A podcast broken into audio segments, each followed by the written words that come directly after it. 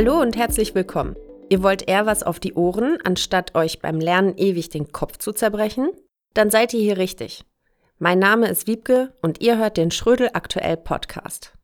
Wir liefern euch Hintergrundinfos zu aktuellen Themen in Politik, Geschichte und vielen weiteren Fächern. Kurz, alles, was ihr wissen müsst, um mitreden zu können. Sebastian, hi, erzähl uns doch mal, worum es heute geht. Ja, hallo Wiebke. Wir sprechen heute über ein Thema, das uns und euch immer wieder beschäftigen wird, egal in welchem Bundesland ihr lebt. Es geht um Landtagswahlen. Stimmt. Jetzt im Mai steht ja zum Beispiel die Landtagswahl in Nordrhein-Westfalen an und im Herbst wählen die Bürgerinnen und Bürger in Niedersachsen ein neues Landesparlament. Äh, was ich immer verwirrend finde, man meint mit dem Land in Landtagswahl natürlich das Bundesland. Umso komischer finde ich es daher, dass der Gesamtstaat Deutschland dann kurz Bund genannt wird, oder? Ah ja, danke für den Einwurf. Das liegt vermutlich daran, dass Bund in dem Fall die Kurzform von Bundesstaat ist. Ich habe auch noch einen Hinweis. Wir wollen uns heute immer mal wieder auf die anstehenden Wahlen beziehen. Diese Podcast-Folge könnt ihr aber auch später noch anhören, weil wir auch viel Allgemeines zum Thema Landtagswahlen besprechen. Und spannend sind diese Landtagswahlen nicht nur mit Blick auf die Politik im jeweiligen Bundesland. Denn in den Interviews und Analysen nach einer Landtagswahl wird ja immer auch direkt darüber diskutiert, welche Folgen das Wahlergebnis für die Bundespolitik hat bzw. haben könnte. Ja, wichtiger Punkt. Da müssen wir vielleicht noch mal genauer hinschauen. Einerseits werden Landtagswahlen oft als Nebenwahlen bezeichnet und damit ist gemeint, dass diese Wahlen verglichen etwa mit Bundestagswahlen eine eher geringe Bedeutung hätten. Und tatsächlich ist es so, dass die Wahlbeteiligung bei Landtagswahlen in der Regel wesentlich niedriger ist als bei Bundestagswahlen. Das ist die eine Seite. Auf der anderen Seite werden Landtagswahlen immer auch als Stimmungstest für die Bundespolitik wahrgenommen. Das gilt besonders dann, wenn die letzte Bundestagswahl noch nicht lang zurückliegt und es zum Beispiel wie gerade einen Regierungswechsel gegeben hat. Insofern ist es jetzt ein guter Zeitpunkt, sich mit dem Thema zu beschäftigen. Die Ampelkoalition ist ja gerade erst ein paar Monate an der Regierung. Nochmal kurz zur Erinnerung, am 8. Dezember 2021 wurde Olaf Scholz zum Kanzler gewählt. Und damals haben die Parteispitzen von SPD, FDP und Grünen auch ihren Koalitionsvertrag, also ihr Arbeitsprogramm, vorgestellt.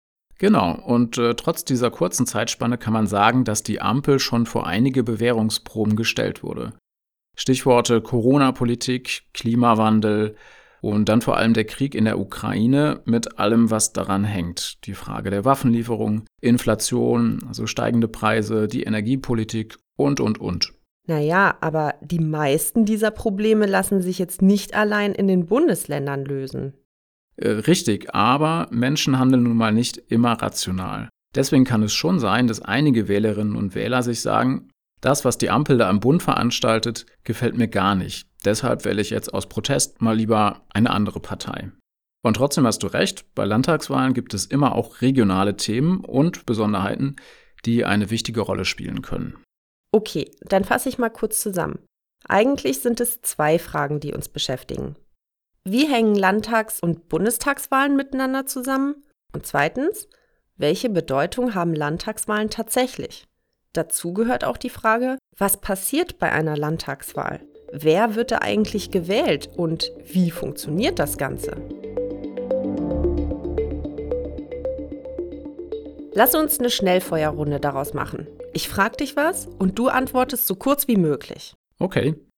Wen wählen wir eigentlich bei einer Landtagswahl?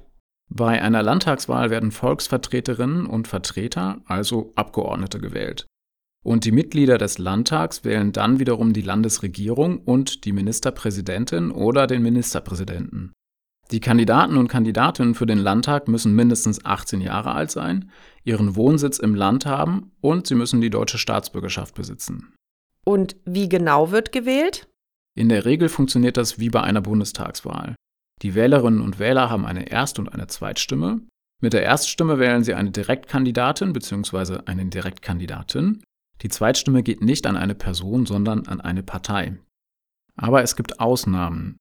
So haben die Wählerinnen und Wähler im Saarland und in Baden-Württemberg nur eine Stimme. Dafür haben die Menschen in Bremen fünf und in Hamburg sogar zehn Stimmen. Außerdem gibt es eine 5%-Hürde. Auch dieses Prinzip kennen wir von der Bundestagswahl. Um es in den Landtag zu schaffen, muss eine Partei mindestens 5% der Stimmen bekommen. Okay, nächste Frage. Wie gewinnt man eine Landtagswahl? Ja, einfache Antwort, äh, die stärkste Partei gewinnt. Wenn sie weniger als 50 Prozent der Stimmen auf sich vereinigt, was meistens der Fall ist, muss sie sich eine Partei als Koalitionspartner suchen. Eine, mit der sie im Landesparlament auf eine Mehrheit kommt und regieren kann. Eine Besonderheit gibt es noch. Wählen dürfen alle deutschen Bürgerinnen und Bürger, die in einem betreffenden Bundesland leben und über 18 Jahre alt sind. Ausnahme, in einigen Bundesländern darf schon mit 16 gewählt werden. Das ist aktuell so in Brandenburg, Bremen, Hamburg und Schleswig-Holstein. Und die letzte Frage, welche Bedeutung hat eine Landtagswahl?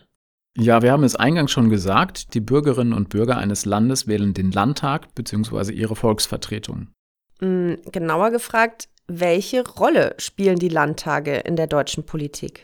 Dazu muss man sich nochmal daran erinnern, dass Deutschland föderalistisch organisiert ist. Das bedeutet, vereinfacht gesagt, dass die Macht und auch die Aufgaben zwischen dem Bund, den Bundesländern und den Kommunen bzw. Städten aufgeteilt sind.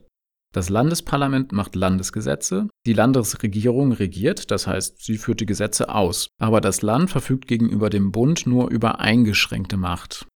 Gib doch mal ein Beispiel. Okay, nehmen wir mal das typische Beispiel, Schule ist Ländersache.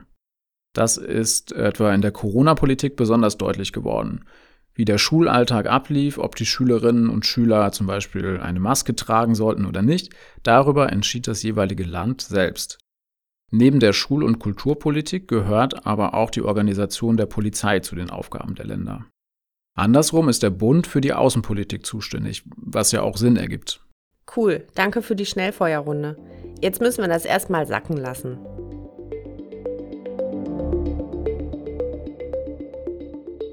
So, das Faktenwissen haben wir jetzt. Was wir aber noch beantworten wollten, ist die Frage, welchen Einfluss Landtagswahlen auf die Bundespolitik haben können. Und da spielt der Bundesrat eine wichtige Rolle. Erklär den bitte noch mal kurz. Genau, im Bundesrat sitzen Vertreterinnen und Vertreter aus den einzelnen Landesparlamenten. Der Rat muss bestimmten Gesetzen, die der Bundestag beschließen will, zustimmen. Tut der Bundesrat das nicht, muss der Gesetzesentwurf nochmal überarbeitet werden. Der Rat kann also bestimmte Gesetzesvorhaben blockieren, besonders wenn die Mehrheiten des Bundesrats anders verteilt sind als im Bundestag. Das gilt auch für die aktuelle Konstellation. Das Ampelbündnis aus SPD, Grünen und FDP kann nicht einfach durchregieren, wie man das so sagt, denn in neun der 16 Bundesländer regieren CDU und CSU mit. Ohne ihre Stimmen geht in der Länderkammer, also im Rat, nichts. Wir haben also eine klassische Pattsituation zwischen Bundestag und Bundesrat. Jetzt kann es natürlich passieren, dass sich durch eine oder mehrere Landtagswahlen die Zusammensetzung der Mitglieder des Bundesrats wieder verändert. Und dann kann es auch mit den Mehrheiten wieder ganz anders aussehen. Wir halten also fest, erstens, die Zusammensetzung des Bundesrats ändert sich nur schrittweise, nämlich mit jeder Landtagswahl. Zweitens, der Bundesrat hat sowas wie ein Vetorecht. Das heißt, der Bundestag muss in wichtigen Fragen gemeinsam mit den Ländern, also dem Bundesrat, einen Weg finden. Jetzt aber nochmal zurück zu den Wahlen an sich. Die Ergebnisse einer Landtagswahl können ja auch als Protest gegen die Bundespolitik interpretiert werden. Oft werden Landtagswahlen auch als eine Art Orakel für die nächste Bundestagswahl verstanden, also in Bezug auf die Frage, könnte es einen Machtwechsel geben? Ja, und diese Protestthese lässt sich sogar in Teilen durch Zahlen belegen. So hat der Wahlforscher Rainer Dinkel festgestellt, dass die Parteien, die im Bund regieren, bei Landtagswahlen tendenziell eher verlieren. Die Oppositionsparteien im Bund und andere kleine Parteien gewinnen dagegen bei Landtagswahlen oft an Stimmen dazu. Aber das ist doch nicht immer der Fall. Nehmen wir mal die letzte Landtagswahl. Die war im Saarland. Da hat die SPD klar gewonnen. Sie hat sogar die absolute Mehrheit bekommen. Die CDU war die große Verliererin der Wahl. Stimmt. Dass die CDU so viele Stimmen verloren hat, liegt aber auch an Fehlern, die die Partei im Wahlkampf begangen hat. Und sowohl die FDP als auch die Grünen, die ja im Bund mitregieren, sind im Saarland an der 5%-Hürde gescheitert. Die AfD dagegen hat es in den Landtag geschafft. Aber man muss natürlich auch sagen, dass die Protestthese sich nicht immer bestätigt. Wenn zum Beispiel eine Bundesregierungspartei auch im Land traditionell stark ist, dann fällt der Protest- oder Sanktionseffekt möglicherweise nicht so stark aus. Es kann aber doch auch sein, dass die Wählerinnen und Wähler bei der ersten Landtagswahl nach einer Bundestagswahl die neue Bundesregierung immer noch gut finden. Dass also die Freude über einen Wechsel und den damit einhergehenden frischen Wind immer noch da ist. Du meinst so nach dem Motto, der Hype ist noch nicht vorbei? Dieses Phänomen gibt es auch, ja. Man spricht dann von einer sogenannten Nachwahl-Euphorie. Okay, Sebastian, dann ist also in diesem Sinne nach der Wahl immer vor der Wahl, oder? Ja, Wiebke, das ist auf jeden Fall ein super Schlusswort.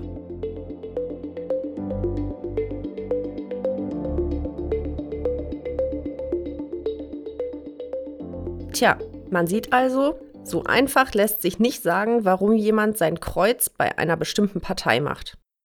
Was das jetzt für die nächsten Wahlen in eurem Heimatland bedeutet? Hm, ich würde sagen, das findet ihr am besten selbst heraus.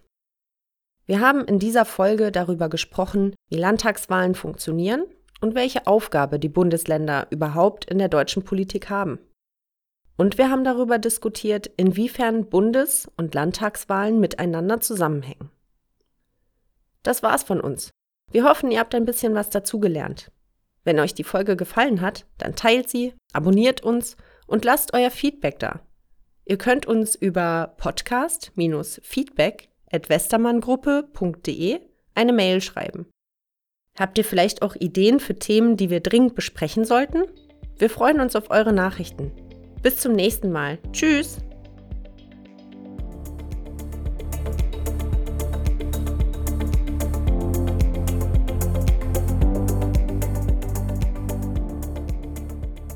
Gesprochen haben in dieser Folge Wiebke Jakobine Kramer und Dr. Sebastian Wemhoff. Das Musikstück heißt Science Technology und ist von Alexei Anisimov.